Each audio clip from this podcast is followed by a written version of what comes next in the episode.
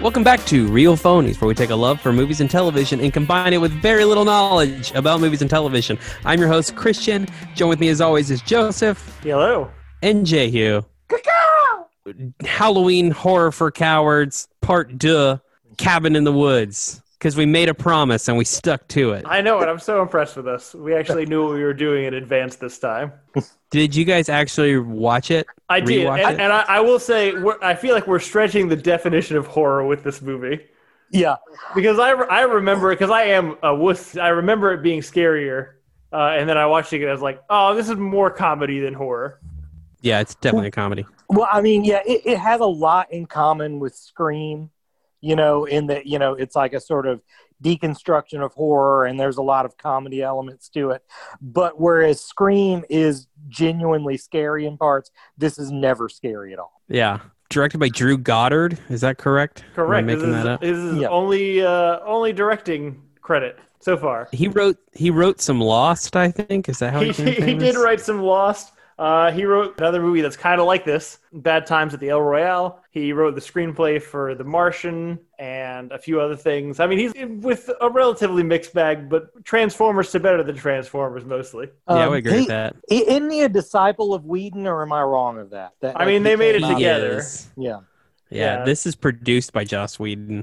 All right, on. And I mean, pretty okay cast. Like a lot of these people, a lot of the main cast, besides Chris Hemsworth, I don't recognize. But all the side characters, I'm like, oh, this person's famous and I like them.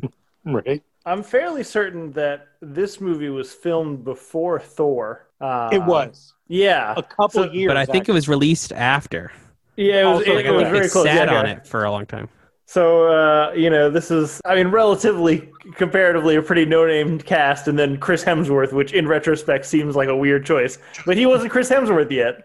right. Yeah. And then, you know, the other three people I don't remember, but Jesse Williams is like the only one of the five that I actually recognize or know, uh, besides Chris Hemsworth, and then uh, Richard Jenkins and Bradley Whitford, Right, uh, who are the stars of the movie, in my opinion. no doubt. Uh, Jesse Williams is very handsome. I He's a realize, handsome guy. I, I realized in rewatching this, yeah, I want that. I don't know how he looks right now, but I want the Jesse Williams that starred in this movie in 2011 to be in the Training Day reboot as Ethan Hawke's character. He just got that that like bright-eyed innocence, uh, or he, He can play that well. eyes. Yeah, no, Yeah. for sure.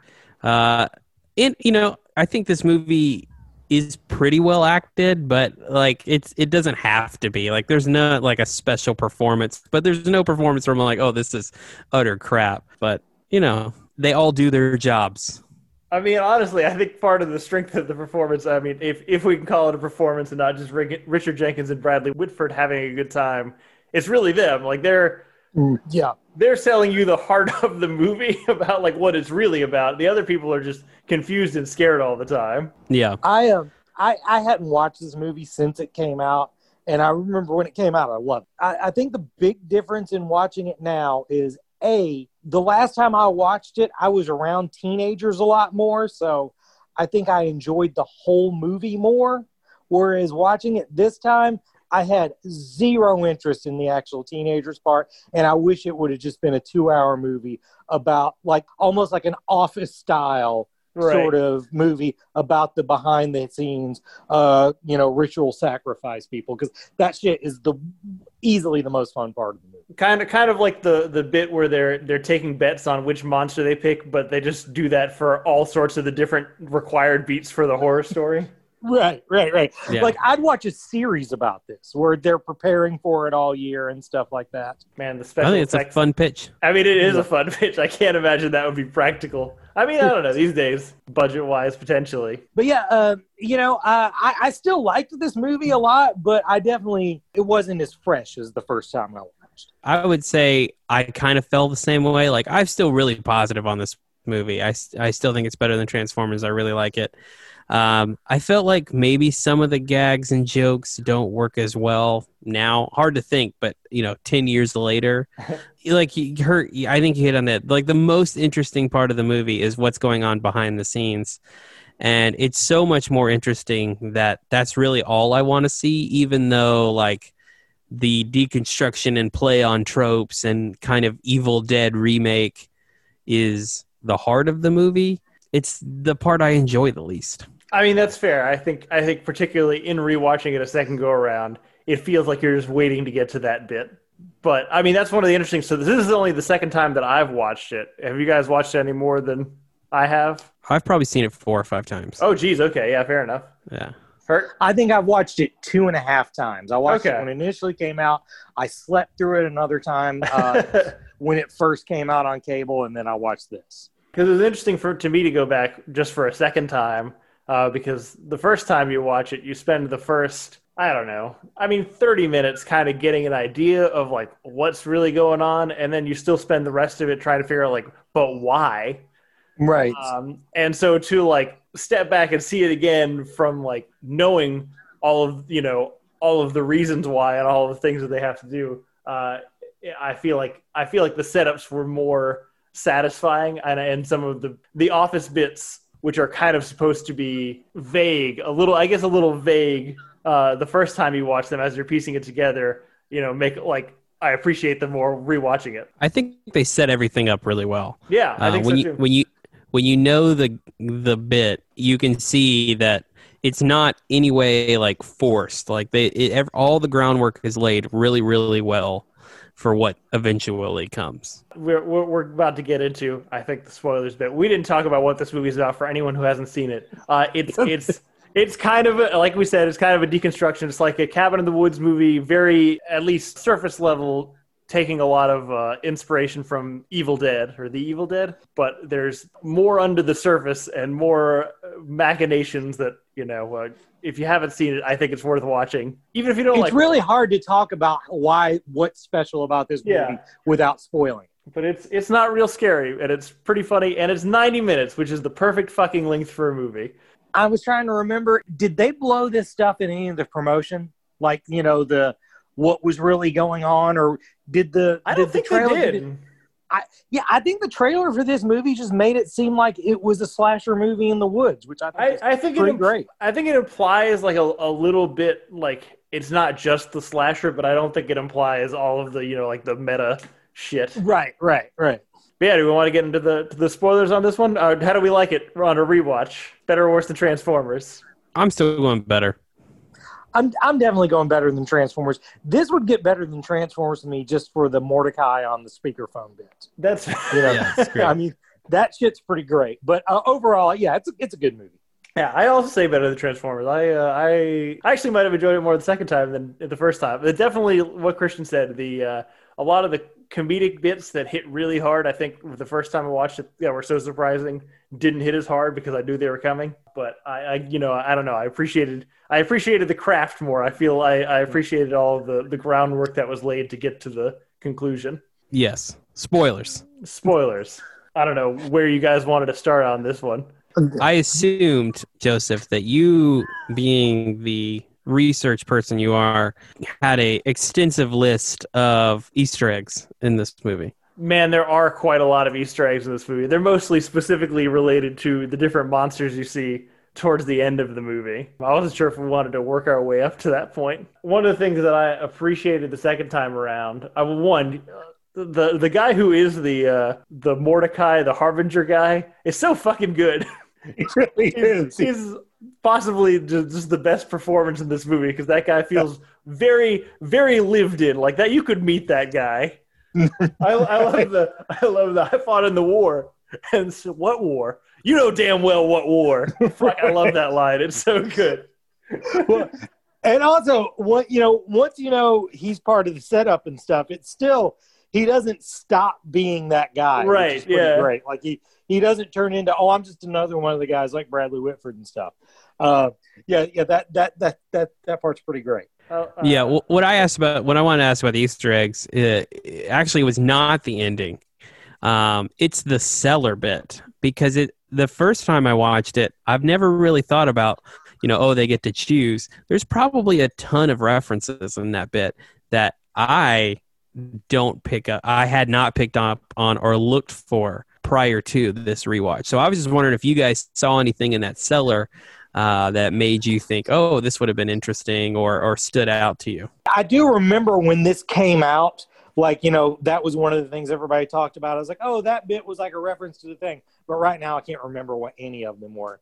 And as far as like the picking from the objects, the the picking your own demise kind of thing, the only one that is like semi uh, an, an explicit reference that I know of is the little puzzle ball. Yeah, that you the later find- Hellraiser. Yeah, it, Yeah, well, I just stuff. couldn't figure out the ballerina one. I didn't Yeah, look it up, don't but I was hoping one one of you would know.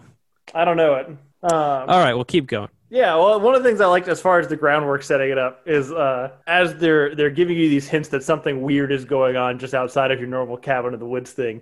As soon as they go through the tunnel going into the cabin, they do the tracking shot. It pans from them in the RV going through the tunnel, and then it follows like the eagle or falcon or whatever flying Yeah. over the lake and hitting the wall. Um, and then they cut immediately from that to the back of the RV, which has the bike, uh, which I thought was a nice setup uh, for later. Right. Yeah, the CGI in that moment is trash, but no, for yes. sure. I mean, I don't There's think a lot is of trash I don't think this is a big budget movie in 2011, but it was also made in 2011. yeah, guys on the internet were doing better for free uh, in 2011 than some moments in this film. But I do agree. It, I believe it was a pretty cheap movie to make. Yeah. Well, Uh, I don't even think 2011 because I think this was released in 2011. Yeah, you're right. I It was, like made earlier like than that. Yeah. Yeah, this may have been made. It was one of those movies like they made in 2008 and sat on for three years or whatever. Like Red Dawn, which also starred Chris Hemsworth. That's true. God, I can't believe that Josh Peck is still a thing. I fucking hate that guy. I think having an original show on Hulu doesn't count as still being a thing. Uh, yeah, I, do, I, I don't know. He's he's on the internet somewhere. That's that's enough for me. That's too Um, far. That is too far. Yeah, you know, now that you mentioned her, you're right. The best thing in this movie is for sure the Richard Richard Jenkins, Bradley Whitford in the control room kind of thing. And I could just watch them do that shit literally all day. right. Like I don't I don't need any of the other shit that's going on uh, because you're right. Once once you get to the cabin, you're really kind of just biding your time until you get to like the next stage and the the best bit is them, you know, doing the office pool and there's like the intern and they're arguing with the security guy and I don't know, like fuck, fuck all the teenagers. They do they they suck and you know what's going to happen to them. What I really like about the, them is, in my opinion, the best scene of the movie is um, when right before the blonde chick dies, and they're like, "Come on, let's see them boobies," and uh, the guy's like, "You know, do we have to be?" The security guy's like, "Do we have to be this way?" And they said, "We're not the only ones watching." And they watch that whole scene, and you think like, certainly they're being disgusting, but they're checking off these boxes and they're balancing like i think both of their performances are really good they're Yeah. balancing like the humor and then also kind of the emotional weight of oh we're trying to protect the world Yeah. Right. um, from evil god thing and uh, it's just a really good moment to highlight the duality that's going on throughout the whole mo- whole movie You know, uh, you you still uh, speaking of those two guys and Easter eggs. One I've continually tried to figure out, and I can't. I know that them saying that there was a slip up in '96 has to be referencing something specific, like something in movie history, but I can't figure out what it was, Hmm. unless maybe there was just no horror movies that year or something. yeah what i mean what year did scream come out It came out in '98, so that's I the thought- year that that's the year they reference i'm pretty sure maybe i'm wrong Maybe I'm maybe it it is because I thought they said ninety six, but maybe you're right. Uh, but yeah, just because it it seems it seems very deliberate. But you know, again, everything in this movie seems very deliberate. I mean, it's a really cool premise. It, it sort of uh, it sort of makes you feel like less of a ghoul for rooting for everyone to die in slasher. Turns out you were doing the right thing all along. All along. I mean, we're we're Yeah, we're, I mean, we're the, we're the old gods. right. It looks like maybe The Faculty was the movie they're referencing. Weird. Um, Was Josh Whedon And no- involved in that? It seems like he would be. It's a Robert Rodriguez film. none of the archetypes die. All five are in the movie, but none of them die. Huh.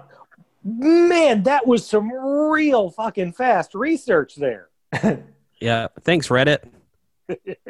Um, but yeah, one of the other like rewatch bits that I enjoyed is is the bit where uh, Marty, the stoner guy, is supposed to die, and when they're draining his blood, there's there's like a rumble in the ground, and and Bradley Whitford's like, "Oh, somebody's excited," uh, but you know, again, it's like foreshadowing to the fact that he's not actually dead. But I, you, I don't feel like you can pick that up until you've watched it at least once. Right, Yeah. right. I just really, you know, this sounds like um, a bad thing, and I I don't intend it to be, but kind of like the faculty reference. I feel like this movie is kind of such a love letter to horror that's a lot of it goes over my head because I don't like horror. Totally. Yeah. And so, you know, there there are bits that I really enjoy, and I even enjoy more so f- when they reference the horror things that I like. Like the first thirty minutes is play by play Evil Dead. I mean, Right, finding a finding a Mhm. book in the basement, reading it, and then you know zombies come at you and kill you. Like those references, I really enjoy because I get. But yet, there's still probably I don't know sixty percent of this movie that's probably an ode to something that I am not catching. Right. See, I think that's okay as long as you still enjoy the movie. It's Easter eggs for the people who like the who catch the Easter eggs. Oh, agreed. I'm just saying that maybe I don't have. I mean, I still really like it again. Are I- I you saying think that maybe we're not the people who should be talking about Cor- horror movies? correct? I'm saying maybe we're not the complete target audience. Not just hmm. our, our enjoyment is one thing, but maybe we're not the target audience. Right. Right. The yeah. people who go to Halloween horror nights in Universal Studios. That's who this movie is for. Have I ever told you about the time I went to Halloween Horror Nights? Jehu, you've been to Halloween horror nights? I went to Halloween Horror Nights one time. Uh, my best friend and his girlfriend took me with them one time. I'm still not entirely sure why they did that, but uh, but yeah, we were we were at Halloween Horror Nights, and you know it's a lot of people. You walk by a bush, and ah, it's not a bush, it's actually a guy, and shit like that. But my main memory from it was there was a guy in you know like a, uh, a like a wait staff outfit and he was walking through with a fucking to go box and i was like oh shit. What's going to be in the to go box? That's going to be horrifying. But it was actually just a to go box. And that was that was that was a big letdown for me. I hear work working that is like terrible for the employees, but i bet it is. Because i mean while, while i was there i saw at least 10 military dudes who maybe had a few and were trying to fight chainsaw guys or bush who's really a guy guys shit like that it, it seems like a bad scene Yeah, I, I will admit that the last time I went to uh, like a haunted house type thing, I did punch somebody, and it was purely reflex. It was complete accident, and I realized I should not come to these things. That's fucking great. I can admit it. I, I it's not good, but I did it. I, I'm pretty excited about it because I, whenever I'm at one of those things, I don't want to be involved in but I want to see that happen. So I'm very sorry I wasn't there. Yeah. Um, but cabin in the woods. yep.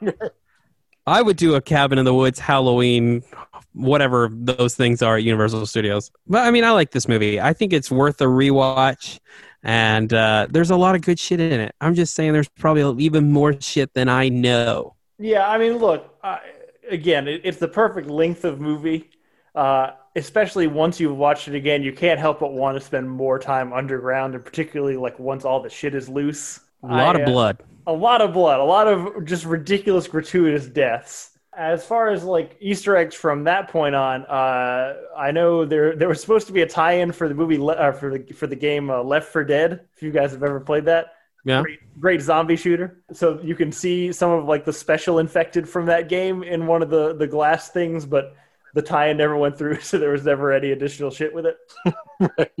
You, you can see the the Reavers from Firefly are in one of the the quick shots on like the bazillion TV screens. Also, one of my favorite callbacks that in the movie is uh, on the TV screen, the intern trying to like signal the control room with the flashcards. You guys see that?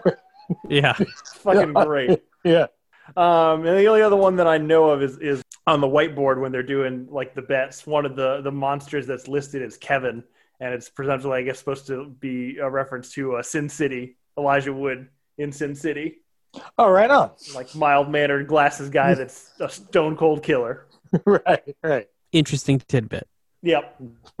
Uh, But the targets, I don't know what you want to call them, the sacrifices make their way kind of by accident down into the facility. It's this whole thing, you know, we're, we're satisfying the old god's wishes by enacting this horror formula of at least five sexy young people getting together and ignoring the warnings and suffering the consequences. But we end with with uh, the fool and the virgin is are the final two that that make it to the end, and we find out if if the old gods are not satisfied, the world will be destroyed, and the person who the last line of defense trying to save the world is old Sigourney Weaver. Perfect choice. Now, well, see, that's the thing. Who do you think they wanted for this role? Oh, I feel like it was Sigourney Weaver. Maybe you could make an argument for Jamie Lee Curtis. I'm pretty sure it was supposed to be Jamie Lee Curtis. Jamie Lee Curtis does make more sense.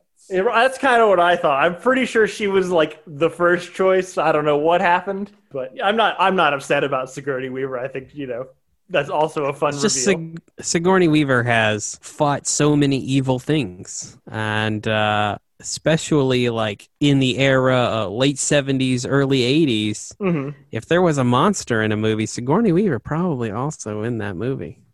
But she never really played the that archetype role like Jamie Lee Curtis did. Yeah. Like, she was the original or whatever.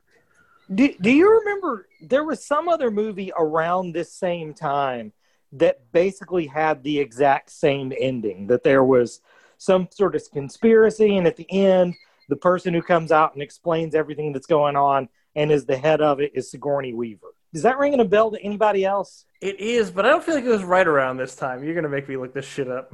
She definitely has worn like a power suit dress and explained evil machinations before. Right, right, right. It's a weird niche. She's yeah, good at I, I don't know. I, I, remember at the time, I just remember saying, "Oh, the, the ending to this was just like blah blah blah," but now I can no longer remember what blah blah blah was. it did kind of remind me uh, like last week hurt when you were talking about you know the ending of a movie where you think is a thing and then it's not really the thing like but this really was the thing like there really was like an evil god thing and it would just destroy the earth if nothing happened and that's exactly how this movie ends right, right, right. And I- these are these hon- are honestly the, the, most the best kind of teenagers on ending to me for for Right. a horror movie. What were you saying, Hurt? Sorry. I was like, these are the mo- two most selfish teenagers on earth. For sure. yeah I know. I, it's uh, like Sigourney Weaver's making a very rational point here. Right, right, totally. oh yeah yeah yeah i mean you're i mean it's hard to be on their side but you also are like i mean they got a pretty good point i mean Yeah. Right. And uh, like you said, I mean, I think they do a good job in the in the movie of like selling. Like they seem to be kind of enjoying it, but you can also tell like it's a stressful job, and they know it's important, but they're just kind of letting off steam by doing all yeah these it's a, other like a coping mechanism Right, it's a coping mechanism kind of thing. Yeah. Oh, also the the Jap- Japan thing is obviously a ring thing. right. I forgot. to uh put yeah a my- ring and the grudge Oh yeah, or the Grudge, or both. I don't know. yeah Right. very similar I mean, it was definitely a, a really great reference to just Japanese horror of that era, of like for the sure late 90s yeah through the oddies. yeah. Yeah Um, I do like this is uh, this is a rare instance on IMDb where there was a corrective trivia fact. So- somebody wrote a trivia being like body count for this movie 69 and then somebody else put one under as like trivia fact at the end of this movie the world ends so body count is 6 billion 900 and some odd thousand which I really enjoyed. Yeah. yeah it's That's good funny. time. Well, is there anything else we want to talk about for Cabin in the Woods? Uh, no you know, people should watch it I, the only Oh, thing I was Art. wondering, have we, uh, did this kind of put an end to horror deconstruction? Because I can't remember another movie like that coming out since then. Because for a while, almost all, like after Scream, there was a while where every horror movie had to make some sort of tongue tongue in cheek reference to horror convictions. I, like I remember LL Cool J was like in three different horror movies where he makes a reference to the black guy always dying first and shit like that. But I think this kind of put an end to that. So Oh, if nothing else, it should, you know, it should get props for that. yeah, I was gonna say Tucker and Dale versus Evil, but that came out a year before. Right on. So shit, I got nothing. Yeah, I can't think of one. And honestly, like this probably does it better than whatever anyone else is planning on doing. So, you know, because I would say this, this even does it to movies that hadn't even come out yet. Because when I watched that Mermaid Man, Merman bit, I thought of Tusk, and like that movie, I think wouldn't come out for like another six years.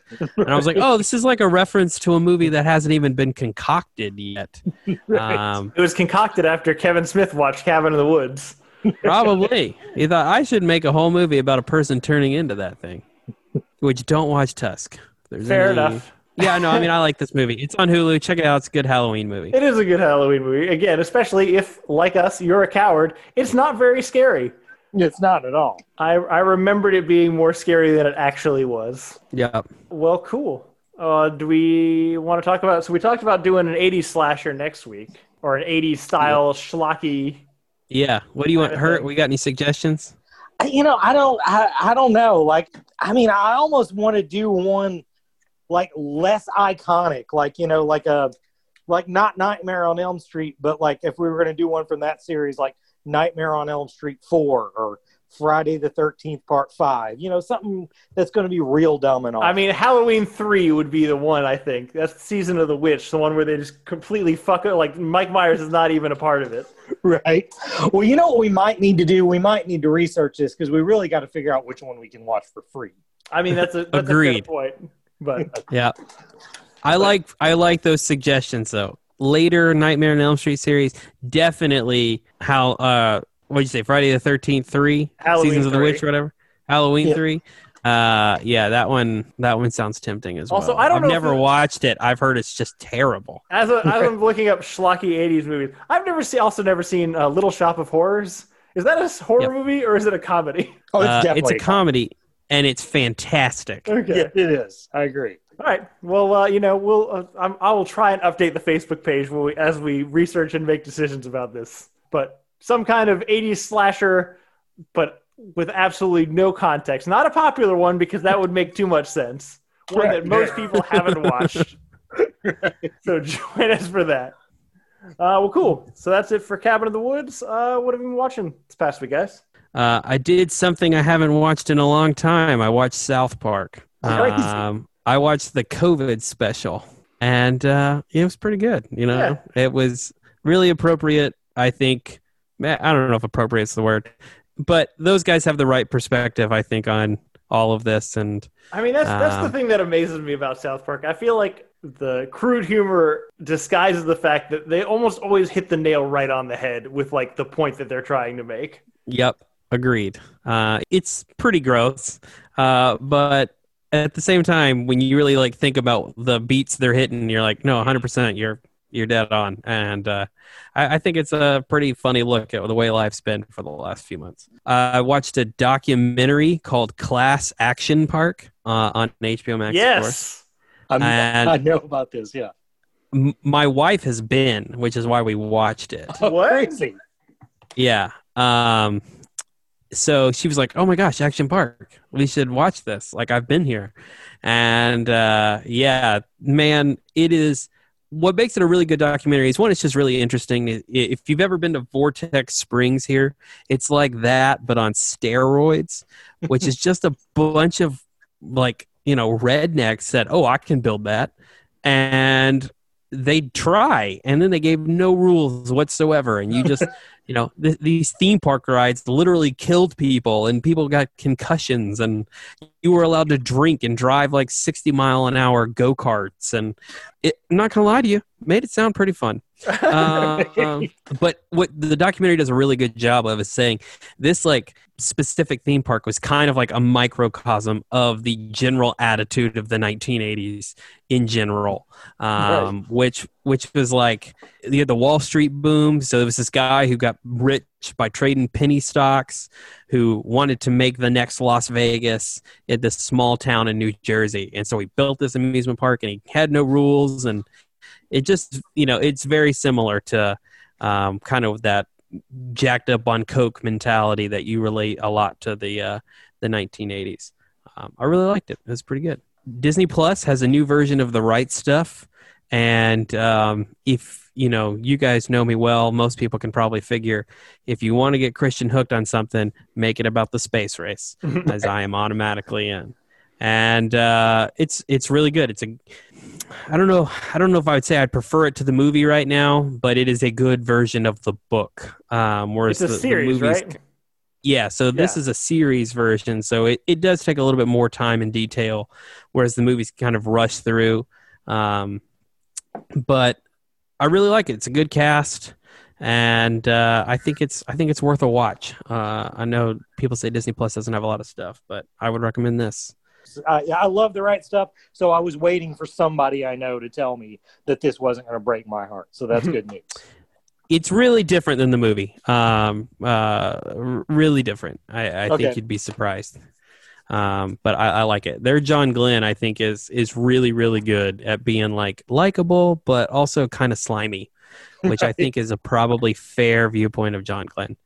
Um, I started haunting at Bly Manor. I did not finish it because, oddly enough, my wife got strangely into it. As much as we all say we hate horror, she really hates horror, but she's really into the show. I've watched the first six episodes. It's really good. It's really different than Haunting at Hill House, and it's not very scary, but I would really recommend people checking it out. And finally, the last thing I watched, Dragon Ball Super, is on Hulu now oh, good. and uh, I had been against watching it, and I should still be against watching it. It's not very good, Yes. um, but I have watched the first twenty episodes, and um, Have you? Is the first twenty episodes make it past the the Battle of the Gods movie? God, man, why in the world did they show that movie and then do sixteen episodes of a TV show? That's the exact same plot Ooh, line. Jesus. Yeah, I'm just now past it. It's not good. So after Dragon Ball Z ended, Dragon Ball GT came out. And Dragon Ball GT no longer canon, but one of the big complaints that people made about Dragon Ball Z was it's too dark. It didn't have any of the fun or heart that Dragon Ball had.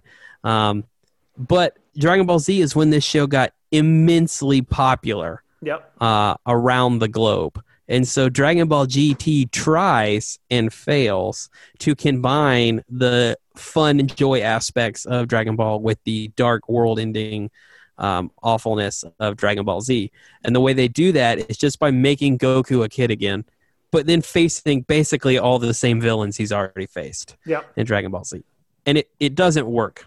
And so Dragon Ball Super, I feel like they they listened to the complaints and now it's Akira Toriyama, you know, trying to to hear that complaint and make a better product.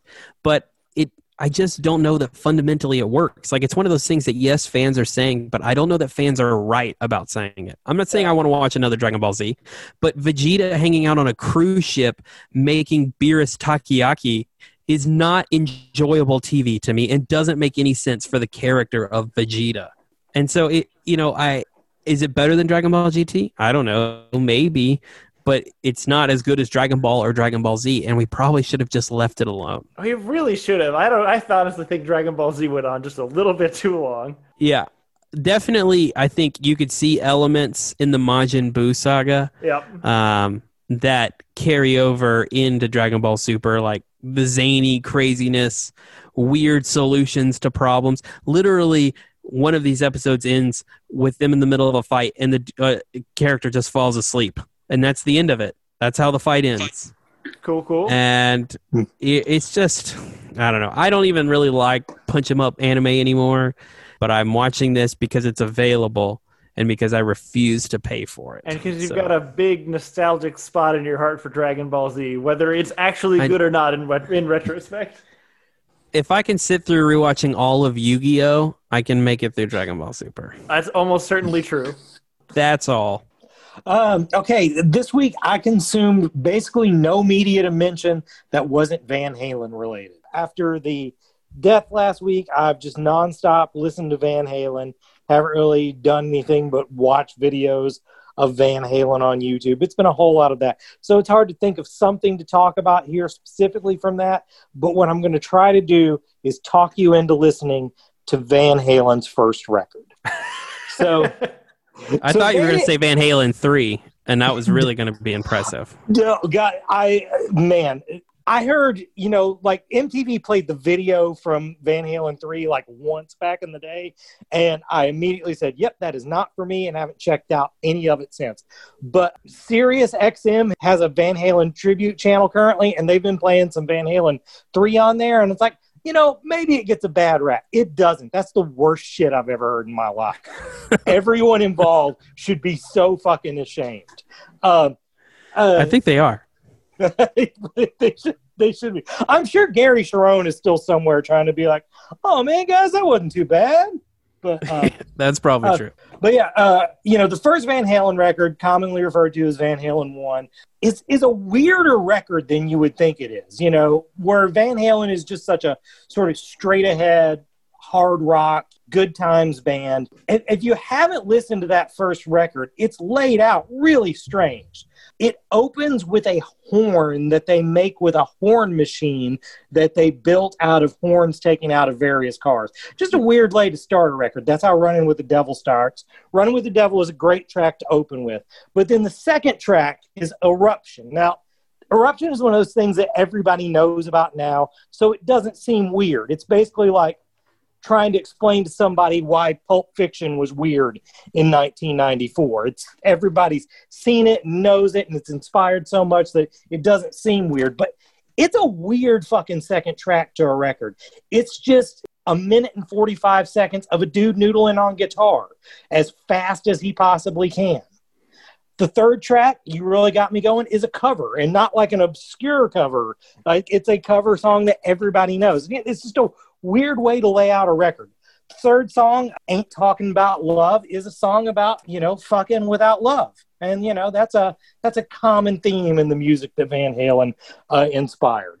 Uh, the track after that, um, fifth, I guess, uh, I'm the One, my favorite track on the record, also about that same theme. It, it, it has like a, a vague sort of thing that's sort of it's supposed to be about fans paying love to the bands they like, but you know, they wrote this song while they were still playing in bars. Dave was not talking about t-shirt sales. He was talking about blowjobs. The next song, Jamie Cry- Jamie's Crying, takes the exact opposite viewpoint of that. It's from the viewpoint of the girl who would be fucked over by David Lee Roth. It's probably my second favorite song on the record. And I just think that's a real cool one, two, three that a lot of records don't do.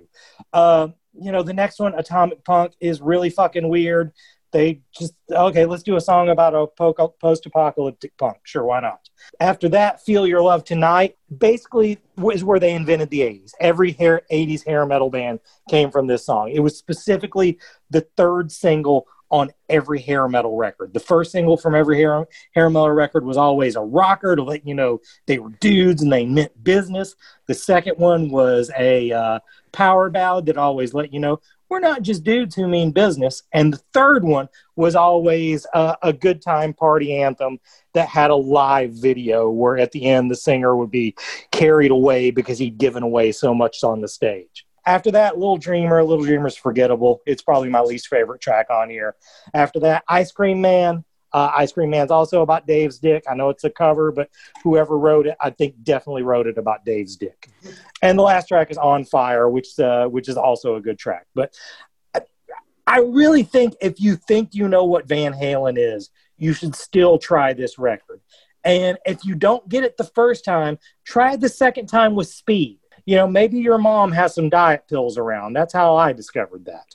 But uh, yeah, Van Halen one. That's what I got. Love it. Uh, well, pretty standard week for me. Got my, my Ghibli film on, on Friday. I watched, uh, we're not completely uh, done with the quality. There is another good one in here.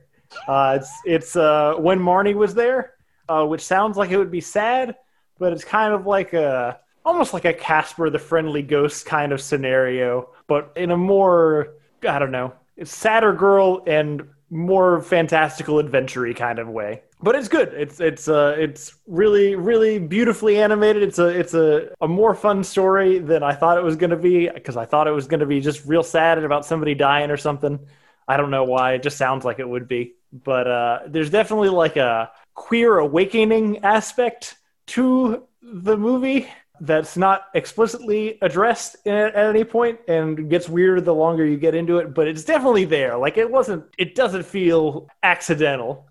But uh, I really recommend it. It's it's probably the favorite one that I've watched. Oh God, in like ten weeks. so I, uh, I I really this is you know besides the the top notch you know your Howls, your Spirited, your Mononoke, that kind of stuff. This is one of the top tier ones for me. I really enjoyed it. And then the other thing, I, am going to be honest. I'm I'm I'm sad. There's no shape shifting balls in this one. There's not. You really caught my interest with that last. One. I week. know. I'm so sorry. Now I'm pretty sure it's just the out. one. Uh, and then the other thing I watched this week for the bazillionth time because I, it might be the thing that I watch the most these days is Constantine uh, because it just got put back on HBO. And uh, you know, for a movie that's got Keanu Reeves before his renaissance and Shia LaBeouf before he even started doing the weird artistic bullshit, Right. uh, it seems weird that Oscar-nominated actress Rachel Weisz is like by far the worst fucking part of this movie. I understand. I respect that she wasn't given that much to work with, but man, it's uh, she's rough. I wrote, I watched. Uh, I think San Diego Comic Con had a thing with a panel with the director and the producer and Keanu Reeves that had a lot of uh, fun little bits. But one of the things that that came out of that that I had always like kind of noticed in the way that you like you look at somebody down the street and it's like did i have i seen them somewhere else before? Is there's one shot in this movie with michelle monaghan and i wondered to myself is like is that michelle monaghan or is it just somebody that looks like michelle monaghan? Or is it before michelle monaghan was a thing? But it turns out she had a whole role in this movie that was entirely cut besides just like one scene with one line. Uh, Isn't it crazy when shit happens like that? yeah Like, just take her completely out. Well, the, well, the worst bit is apparently they wrote it in. They came, brought her in. They shot all this stuff. They didn't like it. They brought her back, rewrote and reshot, and then still didn't like it and cut her all the way out of the movie. so sorry, Michelle Monaghan. You're good enough. I hope she got paid. Yeah, I'm sure she did. But uh, yeah, Constantine, way fucking better than Transformers. If I had to, to fight and die on a hill for my underrated movie of all time, it's fucking Constantine, and I, I will die on that hill. I mean, when this movie came out, this is one of the movies I was most wrong about because I wouldn't even give it a chance because John Constantine wasn't English. But this is totally a good movie. The Uh, first rated R movie I snuck into. Is it? Right on. I skipped school for it. I was like a junior in high school. Skipped school to go watch Constantine. Smoked cigarettes in the back of the theater. Yeah. this is an unrelated story that I'm probably not going to keep in, but I just remember working at the theater, but this particular time herding a bunch of like preteen, you know, boys that got dropped off by their mom that wanted to go see a rated R movie. Uh, you know, they went to the box office, they didn't sell them the tickets, and so then you just saw them wandering. And so I was like, I got nothing else to do. I'll just follow these fucking kids around. Man, Saturday nights were the worst. yeah. I was uh we we we have been watching the Val Sill and there was some reference to the Stanford Prison Project in it in there and anybody who thinks that that sort of thing is bullshit has never given a 17 year old kid who's never had any power before in their life the ability to turn people away because they're underage. They get so drunk with that fucking power. You're not wrong. But anyway, so I, I follow these kids around finally to the back entrance where they're like, you know, trying to find one of the doors. And I, as soon as I pop out, they turn around and they start slinking around the corner. And I just yell, you could just buy a ticket. and as they're turning the corner, one of the kids yells, you could just get a good haircut. And I think about that all the time.